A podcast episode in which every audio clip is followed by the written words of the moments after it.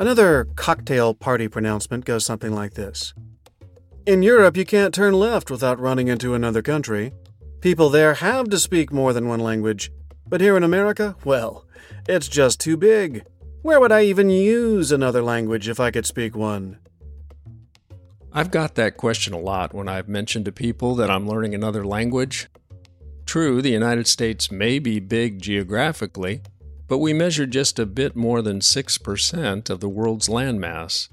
When it comes to people, we're smaller yet, with just 4.3% of the world's population. What does this mean for America's role in the world? What does it mean for American bilinguals?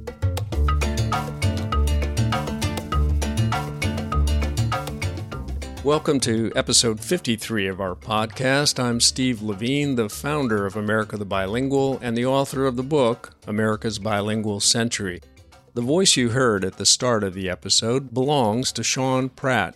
He is an award winning narrator of audiobooks, and he's about to read another chapter from America's Bilingual Century. In this chapter, I explore another of the doubtful dozen, one of the 12 stubborn myths that have cropped up over the years as to why Americans don't learn another language other than their first. This myth maintains that we are just too big a country to have to bother.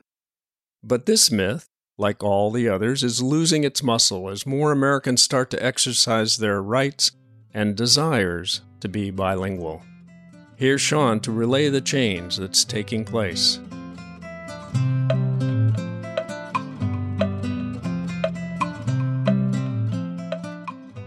Chapter 37 Myth number 5 America's so big, where would I ever use it? Another cocktail party pronouncement goes something like this In Europe, you can't turn left without running into another country. People there have to speak more than one language. But here in America, well, it's just too big. Where would I even use another language if I could speak one? This is another of those half truths. Yes, America is big. Only three countries are bigger Russia, Canada, and China. But, compared with the world, America amounts to just above 6% of the planet's landmass. When it comes to number of people, we're smaller yet. Our 2020 population of 331 million represents just 4.3% of the planet's population, and it's declining. The world population growth rate exceeds the American growth rate. Of course, as small as America is compared with the rest of the world, it's still effectively enormous. None of us can see all of our beautiful country or meet more than a few thousand of our fellow Americans. And it's quite possible to live our entire lives without ever leaving the country. Have you been waiting for the but? Here it is. But America's disconnection from the rest of the world isn't what it was a century ago, or even 25 years ago. Today, it's far easier to travel outside of America, both virtually and for real, and more Americans than ever are doing both. All the methods for digital language immersion we've talked about are also, of course, ways to use your adopted language in America for work, for pleasure, and for daily living. If French is your adopted language, you can set your phone, your computer, your dashboard, and your ATM transactions to French while never leaving Little Rock. After work, you can swing by a French language meetup before returning home to view the next episode of a Netflix series that has been localized for the French. And the cost of this virtual immersion? Zero. Let's say you've adopted French, not only because you love the language, but also because you know it can help you at work. The company you work for in Little Rock sells medical equipment and has been expanding its business internationally. You've just been promoted to being responsible for the MENA region, an acronym for Middle East and North Africa, and have been asked to focus first on North Africa. You travel to Casablanca in Morocco, where your French is a requirement for doing business. Not only do you have success in opening up Morocco, but your Moroccan friends now help your firm expand into Western Sahara, Cameroon, Niger, and Mali. Back in Little Rock, your company president is so pleased with your work that you earn a bonus which you use to take your family for a vacation week in Montreal. The trip is especially important for your kids, since they attend a French English dual language school and will now be able to meet some French speaking children their own age in Montreal. One of the advantages of America's large scale is the number of speakers we have of the world's most plentiful languages. If your adopted language is Mandarin, for example, you should have little trouble finding a Mandarin speaking private tutor, since we have millions of Americans who are native speakers.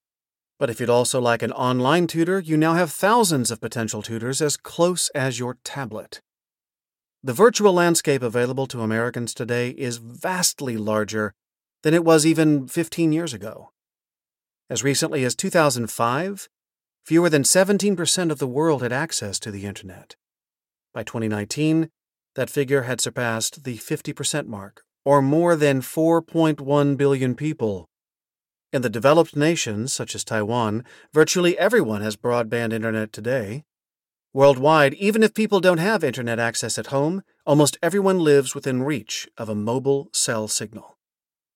What this means is that the isolation Americans have felt in the past is no longer there in reality. We can get to know our neighbors in Taiwan, and Morocco as easily as our actual next door neighbors, and often we will spend more time communicating with them via text and video chats than we do with the neighbors we wave to on our own street. It's true that actual face to face meetings are the staff of life. Friendships that begin in virtual space can be transformed by getting together in person. Right here in the U.S., there are also plenty of language communities where Americans can use their adopted language including the Chinatowns, Little Italies, Greek towns, and other ethnic communities in many urban areas. Miami and San Antonio are just two of the many American cities with a significant population of people who speak their native language, in this case, Spanish. As for going overseas, in 1998, Americans took about 39 million trips to other countries. Twenty years later, that tally had tripled to 93 million trips. While there are dips in travel in the wake of a crisis, including a pandemic, travel has always rebounded after a few years and then gone on to surpass the pre crisis levels. As recently as the 1980s, when Americans at a cocktail party asked, Where would I even use another language? they had a point. Today, the answer to that question is anywhere and everywhere. This is the happy reality of American life in the 21st century.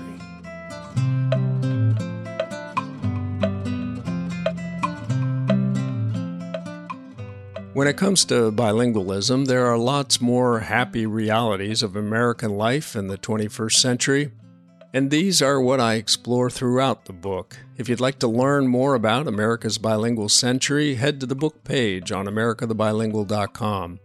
We always enjoy hearing from our listeners in any language, so feel free to comment on any story on our site or visit us on Facebook. Many thanks to the America the Bilingual Project team, including Caroline Dowdy, our audio and digital book maven, Fernando Hernandez and his production house, Esto No es Radio, who provides sound design and mixing, Mim Harrison, our editorial and brand director, Carlos Plaza, our creative director, and Carla Hernandez at Daruma Tech, who manages our website, americathebilingual.com. I invite you to follow America the Bilingual on Facebook, along with the Lead with Languages campaign run by our friends at ACTFL, the American Council on the Teaching of Foreign Languages. Thanks for listening for America the Bilingual. This is Steve Levine.